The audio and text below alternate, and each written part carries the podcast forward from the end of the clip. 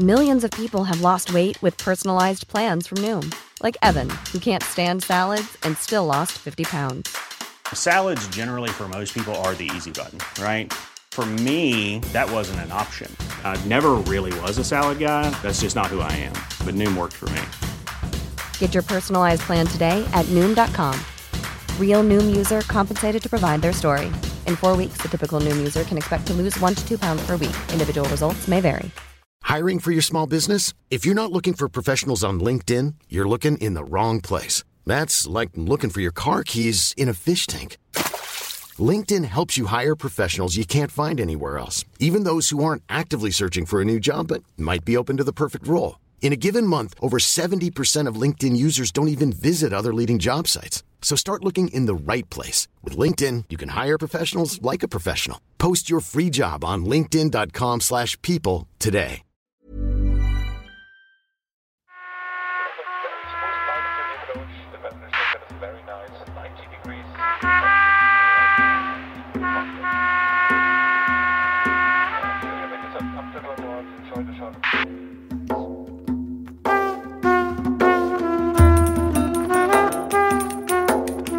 البلد الجديدة هي بتو... مثال بتوري الناس إنه ممكن نعيش حياة أفضل. ممكن يكون فيها حل للمعاناة اللي بيعانيها اللاجئين والناس بدون جنسية. ولنا في الخيال حياة. مقولة بحبها كتير. لأني محترفة في الهروب من الواقع وبقضي معظم وقتي في عالم افتراضي. ولو كان مجرد فكرة مثالية لعالم الكليشيهات الخالي من الحروب والفقر والمليء بالسعادة والبساطة والأمان. مرات قليلة بتجرأ أسأل نفسي عن إمكانية تحول هالفكرة لحقيقة. بعرف إنه تساؤل ساذج وحتى استنكاري ضمن الظروف الأليمة اللي عم نشهدها. بس بعرف كمان إني مش الوحيدة اللي بتقرب من عالمي الموازي كل ما العالم الواقعي بيخذلني. محمد سوزن وفيت اللي رح نسمع قصصهم اليوم مصممين على خلق واقع بديل بيقربهم من مدينتهم الفاضلة اللي بيحلموا فيها. كيف؟ عن طريق بناء دول جديدة. معكم تالا العيسى من برنامج خرائط اللامكان اللي بتناول قضية فاقدي الجنسية في العالم العربي. حلقتنا اليوم مختلفة ورح تمتد خارج حدود الوطن العربي. رح نحاول نفهم كيف بناء دول جديدة ممكن يساعد فاقدي الجنسية وبنفس الوقت رح نناقش أهداف وتطلعات هاي الدول. خليكم معنا لتسمعوا صوت من يوتوبيا.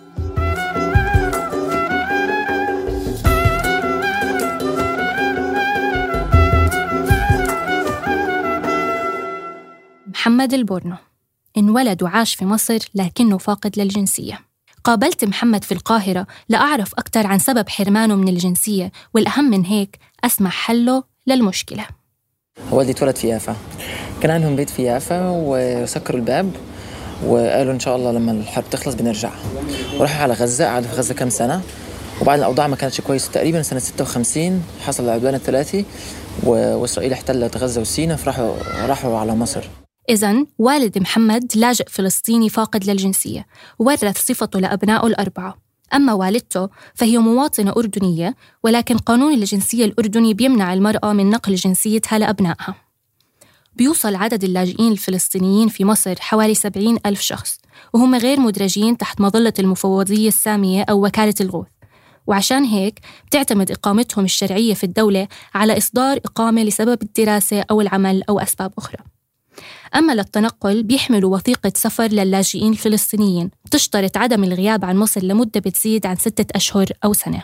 الإقامة في مصر من دون جنسية جعل محمد يشعر بأنه شخص غريب عن البلد اللي تربى فيها. غريب إنه الواحد يتربى هنا وكبر هنا وبيتكلم اللهجة المصرية. بس الورقة معاك حتة ورقة كده بتقول إن أنت مش مصرية.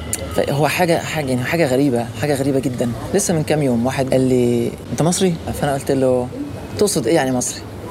تقصد إيه؟ راح مطلع لي كده البطاقة بتاعته وقال لي بص جمهورية مصر العربية. قلت له يعني هو المصري هو اللي معاه بطاقة؟ فهو فعلا هو السؤال يعني هو يعني إيه مصري؟ يعني إيه أردني؟ يعني هل هو الشخص اللي بيتولد في مكان ويتربى فيه طول حياته؟ ولا هو الشخص اللي معاه الورقة اللي بتقول إن هو مصري؟ ولا ولا هو المكان اللي أنت بتحبه أكتر تعيش فيه؟ ولا ولا ولا إيه بالظبط؟ ولا وصلت لأي نتيجة؟ لأي نتيجة؟ من آه ما فيش يعني هو سؤال مفتوح هو أنا كنت بقول للناس بقول يعني ليه تخليني أختار؟ يعني ليه خليني حر كده مصري وفلسطيني و... وشوية كندي و... وشوية إنسان. ممكن مثلا ما أعرفش فيه شوية مثلا من من مكسيك أو كيوبا. يعني ليه ليه لازم أختار؟ ليه؟ بيعتقد محمد إنه مفهوم الجنسية الحالي اللي بلشنا نتبعه من وقت ظهور الدول الحديثة بيناسب كتير من الناس وممكن يكون أكتر حل عملي للوقت الحاضر ولكن اللي بيزعجه احتكار هذا المفهوم وعدم وجود بدائل أخرى.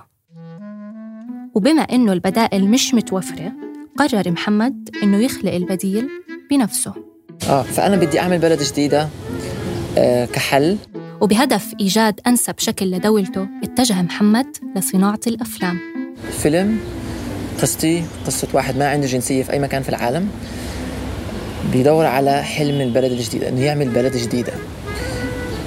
وبيشوف السبل المختلفة لعمل البلد الجديدة وفي آخر الفيلم بيلاقي كيف بده يعملها. بشوف أفضل طريقة إنه إن أنا كواحد ما عندي جنسية أقدر أعيش. مش بس أنا في 10 مليون شخص حول العالم ما عندهم جنسية. فالفيلم بيحاول يلاقي لهم حل لكل الناس هذه والناس اللي ما عندها جنسيات. محمد لسه ما وصل للنموذج المثالي لدولته ولكن همه الأساسي إنه ما يخلق مشاكل مع الحكومات. يبدو حلم رومانسي أو نوع من الجنون ولكن يمكن تأسيس دول جديدة من دون التعدي على أي دولة أخرى بفضل المناطق والأراضي حول العالم اللي ما بتخضع لأي سلطة مثل المياه الدولية أو مناطق النزاع ما بين دولتين مجاورتين. محمد مش الوحيد اللي بفكر بتأسيس دولة جديدة. في أشخاص قبله حاولوا يأسسوا دول أو مدن جديدة وعادة يطلق عليها مسمى مايكرونيشنز أو الدول المجهرية. والمميز بالدولة المجهرية إنها تدعي استقلاليتها ولكن بالواقع وجودها غير متعارف عليه بشكل رسمي. بشكل عام لا تؤخذ هذه الدول على محمل الجد وغالبا ما يتم تحجيمها إلى تجارب فردية أو وسائل لإبداء مواقف سياسية أو أيديولوجية. أسئلتي لمحمد كانت كثيرة ولكن السؤال اللي ضل عالق بذهني من أول ما عرفت عن مشروعه هو ليش ما حاول يصلح الواقع بدل ما يعيد إنتاج واقع مختلف؟ هو في جمال وقدسية لأنه للبدايات الجديدة إنه إن إحنا من بنفكر من أول وجديد بدون تق... بدون تقييد بال... بالأنظمة الموجودة. وبتدينا يعني الحرية إن إحنا نجرب حرية التجربة. حصل محمد وزملائه على جزء كبير من التمويل لإنتاج الفيلم عن طريق التمويل الجماعي على الإنترنت بحيث ساهم 162 شخص في تجميع ما يقارب 25 ألف دولار. في الفيلم اللي لسه ما صدر بيقدم محمد نماذج لدول جديدة عم تتأسس حول العالم وبيقابل أصحابها. وبيسأل الناس العاديين عن تصورهم لعالم جديد. كان أهم إشي في الفيلم هو لما كان بيسأل الناس إيش تحب تشوفه في البلد الجديدة؟ وبدأت الناس عيونها هيك تنور. كل الناس بدأت تحلم بدي أشوف بدي أشوف طيبة بدي أشوف شبكة من الزحاليق بتوصل بين الناس بدي أكون رائد فضاء في البلد الجديدة. هيك في ناس بتهزر ناس بتحكي بجد وناس بس الفكرة إن الناس بقت عندها حرية إن هي تحكي إيش بدها تشوف. وكأنه وكأنه الناس شايفين حرية بياخدوها في هذه البلد الافتراضية أكثر من يمكن من الواقع اللي هم عايشين فيه. من هون ننتقل لسوزان تاركوسكي تمبلهوف اللي مثل محمد بتعتقد إنه لابد من إيجاد بديل بتيح الفرصة للمواطنين إنه يختاروا الدولة أو الدول اللي بتناسبهم بدل ما نترك الدولة هي اللي تختار مواطنيها. وصلت سوزان لنموذج قد يكون إحدى الوسائل لتحقيق هدفها. Bitnation الدولة الرقمية.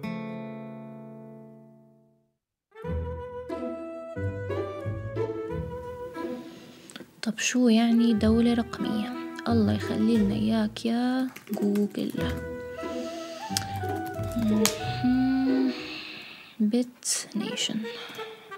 Bitnation عبارة عن دولة رقمية تأسست عام 2014 توفر الدولة خدمات قانونية مثل إصدار الوثائق كعقود الزواج وشهادات الميلاد وتوثيقها ومن ثم تخزينها على ال blockchain وال blockchain هي التقنية الأكثر أمانا على الإنترنت.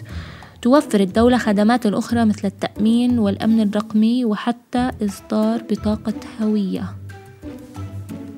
مثلكم اعتبرت سوزن إنسانة غير متزنة وبحاجة لعناية حثيثة لإعادة ارتباطها بالواقع. وقررت إنه ما في داعي أعرض تفاصيل مشروعها لأنه وهمي مش مهم ومستفز بتبسيطه للأمور. ولكن الفضول سيطر علي.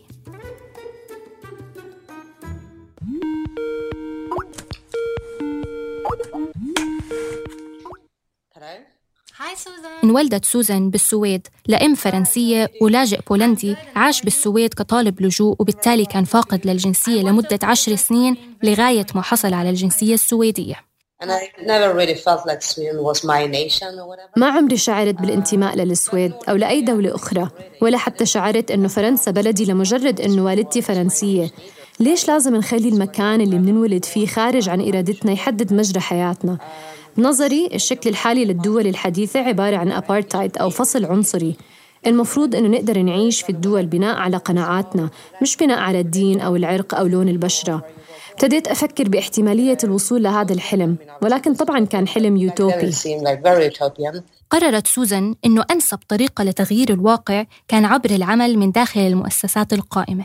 فاشتغلت مع حكومة السويد في عدة بلدان من ضمنها أفغانستان، مصر وليبيا. خلال عملي قدرت أراقب النظام من الداخل. شفت كيف الدول بتتأسس وبتنهار. لما كنت في ليبيا أوائل الثورة كانت الحكومة شبه غائبة وبالتالي بدأوا الناس يشعروا بالمسؤولية ويمارسوا نوع من الحكم الذاتي. وظهر العديد من المتطوعين اللي بادروا بتجميع القمامة والحراسة وتنظيم المرور.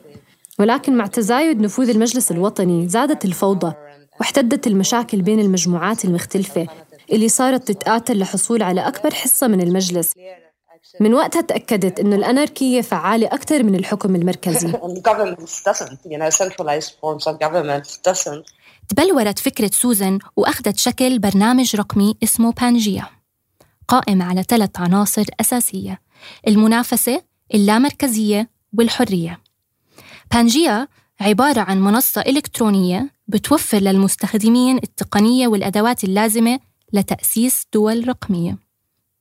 يعني ممكن لأي شخص يأسس دولة. بتنيشن إحدى الدول اللي رح تكون موجودة على بانجيا لما يتم إطلاق البرنامج بشكل رسمي السنة الجاية.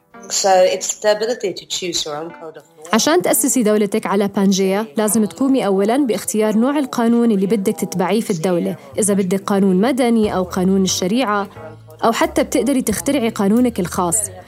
وبعدين تختاري نوع الحكم الإداري اللي بيناسبك ديمقراطي، ديكتاتوري، ملكي إلى آخره. وأخيراً تختاري النموذج الاقتصادي.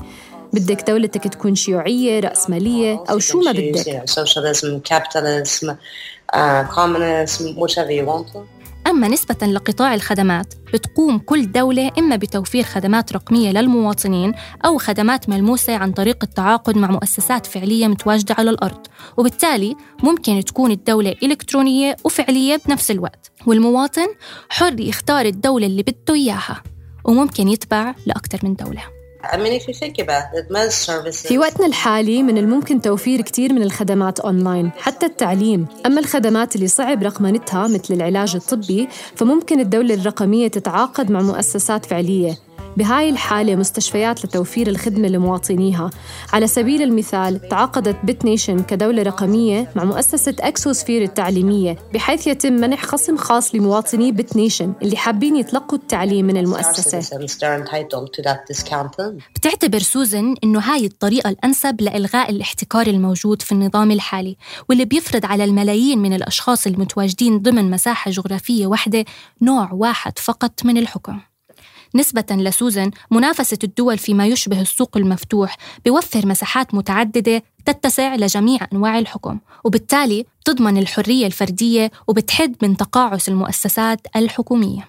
إذا عن طريق بانجيا ممكن أسير مواطنة بإستونيا على سبيل المثال من دون عناء الهجرة والغربة أو تعلم اللغة. وبالفعل إستونيا أول دولة بدأت بإصدار إقامة رقمية بتتيح الفرصة لأي شخص في العالم إنه يقدم عليها لاستخدام خدمات الدولة المصرفية وخدمة تسجيل الشركات عن بعد. بغض النظر عن نوايا الدولة أو سلبيات الخدمة توفير إقامة رقمية رسمية بهذا الشكل دليل على تغيير مفهوم الدول وتدخل التكنولوجيا في تكوينها. بالطبع بتنيشن غير معترف فيها دوليا إلا من قبل إستونيا. ولكن تعتقد سوزن أنه الشرعية غير مهمة في عالمنا الإلكتروني طالما المرسل والمتلقي متفقين على البنود الأساسية. اعتراف الدول لا يعنيني وما بعتقد أنه مهم. فعلى سبيل المثال بالرغم من أنه البيتكوين العملة الرقمية اللامركزية غير معترف فيها دوليا ولكنها ناجحة وإلها أتباع كثيرة. إذا سوزان ما عم بتحاول تأسس دولة واحدة فقط ولكنها عم بتأسس نظام متكامل بيشمل دول عديدة بناسب الأشخاص المختلفة. أما فيت جاتليغا آخر شخص رح نسمع قصته اليوم فطموحه متواضعة وأقرب لواقعنا. هدفه إضافة دولة واحدة فعلية على خريطة العالم. ب 13 نيسان 2015 نصب فيت علم على الأرض الواقعة بين صربيا وكرواتيا وأعلن تأسيس جمهورية ليبرلاند وعين حاله الرئيس. الموضوع سهل. بلشنا نبحث عن الأراضي الغير خاضعة لأي سلطة. وكانت أنصب أرض هي اللي لقيناها بأوروبا الواقعة على نهر الدانوب. الأرض اللي بيطمح فيت إنه يأسس دولته عليها متنازع عليها من قبل كرواتيا وصربيا وبالتالي غير خاضعة لأي سلطة. وبالرغم من أنه كرواتيا لا تدعي امتلاك الأرض إلا أنها حالياً عم تمنع دخول أي شخص عليها ولكن فيت بيعتبر أنها مسألة وقت لحد ما تنحل المشاكل مع كرواتيا وبالتالي ما زال قائم على التخطيط للمشروع. فيت مش رافض كل صفات الأنظمة الموجودة حالياً ولكنه عم بيحاول ينتقي صفات موجودة في أنظمة مختلفة ويجمعها ضمن نظام واحد متكامل. بشكل عام إحدى أهداف فيت الأساسية إنه يخلق دولة ما بتتحكم بالإقتصاد ودفع الضرائب فيها اختياري. مش عم نحاول نخلق إشي مختلف تماما عن الموجود. بشكل عام رح يكون شكل الحكم في ليبرلاند ديمقراطي قريب على حكم الولايات المتحدة ولكن رح نضيف بعض العناصر من الديمقراطية السويسرية. أما دور الحكومة فرح يكون محدود جدا. ومحصور ضمن ثلاث مسؤوليات فقط لا غير إدارة الأمن والقضاء والدبلوماسية. للحصول على الجنسية الليبرلندية يجب عليك كطالب التجنس احترام الآخر واحترام الممتلكات الخاصة والمساهمة في تطوير ليبرلاند إما ماليا أو عن طريق تقديم خدمات مهنية. فمثلا تم منح الجنسية لمحاميين مهندسين ومصممين ساهموا في تنمية الفكرة. وطبعا متوقع مني إني أطبق شعار الدولة. عيش وخلي الآخرين يعيشوا. وبما أنه دفع الضرائب رح يكون اختياري لابد من تقديم بديل بشجع الناس على المساهمة للدولة. Uh, so بآمن أنه إذا الناس بيختاروا يكونوا جزء من نظام معين فلازم يثبتوا استحقاقهم للتمتع بميزات هذا النظام. وبهدف تحفيز سكان ليبرلاند للمساهمة في الدولة قمنا ببناء نظام جمع النقاط اللي بيقدر المواطنين من خلاله تقييم نسبة مساهمتهم بالدولة على حساباتهم الإلكترونية. إذا ولد طفل على أرض ليبرلاند بيحصل على الجنسية ولكن بيكون ناقصها بعض الحقوق مثل التصويت لأنه استحقاق الحقوق كاملة بيعتمد على مساهمة الفرد للدولة. وطبعا هذا المعيار إشكالي إلى حد ما لأنه في كتير أشخاص ممكن يكونوا عاجزين عن المساهمة للدولة كالمرضى على سبيل المثال. حاليا التقديم للجنسية عم بتم عبر الصفحة الإلكترونية للدولة ووصل عدد المقدمين 450 ألف. المصريين بشكل النسبة الأكبر منهم بيوصل عددهم حوالي 90 ألف بحسب فت. لحتى أفهم وجهة نظر المقدمين العرب دخلت على صفحة النقاش العربية الموجودة على موقع الدولة وبلشت أقرأ التعليقات. اللي محتاج يروح بلد زي دي أكيد العملية مش عبارة عن رحلة. الموضوع حياة جديدة الموضوع بناء الموضوع فرصة. سمعنا أقاويل وإشاعات عن الرفض التلقائي للمسلمين والعرب. هاي المعلومة مؤكدة؟ أهو منتظرين الرد. بجد الواحد طفشان يعني لو الواحد في بلد محترمة كان ماله مال الهجرة من الأساس. إحنا اتكتب علينا الهم. ليبرلاند إيه وبتاع إيه خد بالك. ليبرلاند هي بوابة الحياة.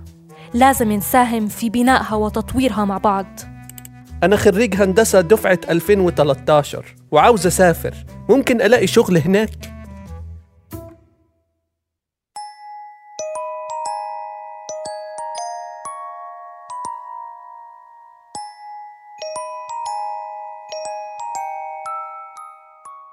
محمد وسوزان أوفيت. ممكن يكونوا أشخاص غير واقعيين وممكن تكون مشاريعهم مجرد أفكار أو أوهام مش أكتر. كل هاد مش مهم. المهم إنهم يتجرأوا يتخيلوا عالم أفضل. هل رح نقدر نوصل ليوتوبيا؟ إذا منعود للجذور اليونانية لكلمة يوتوبيا منلاقي إنها حرفياً بتعني اللامكان. دلالة على عدم إمكانية الوصول إلى العالم المثالي. ولكن اللغة في تغير دائم. إذا هل رح نقدر نوصل ليوتوبيا أو لعالم أفضل؟ السؤال بضل مفتوح. ممكن يكون سؤال طفولي أو ساذج ولكنه مش استنكاري. كنت معكم من الإعداد والتقديم تالا العيسى من الهندسة الصوتية محمد حجازي ومن الأداء الصوتي بان برقاوي وسليمان جدعون. تابعونا بالحلقة الجاي لتسمعوا صوت من القدس المحتلة.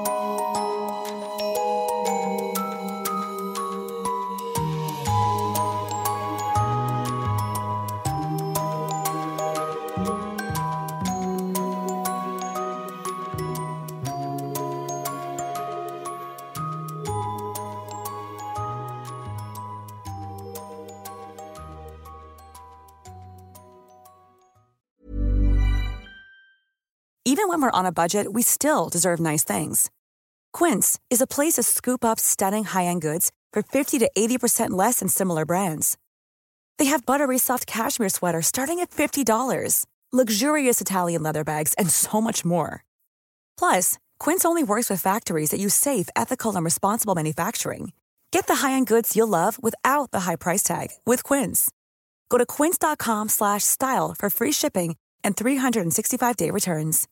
When you make decisions for your company, you look for the no-brainers. And if you have a lot of mailing to do, stamps.com is the ultimate no-brainer. It streamlines your processes to make your business more efficient, which makes you less busy. Mail checks, invoices, legal documents, and everything you need to keep your business running with stamps.com.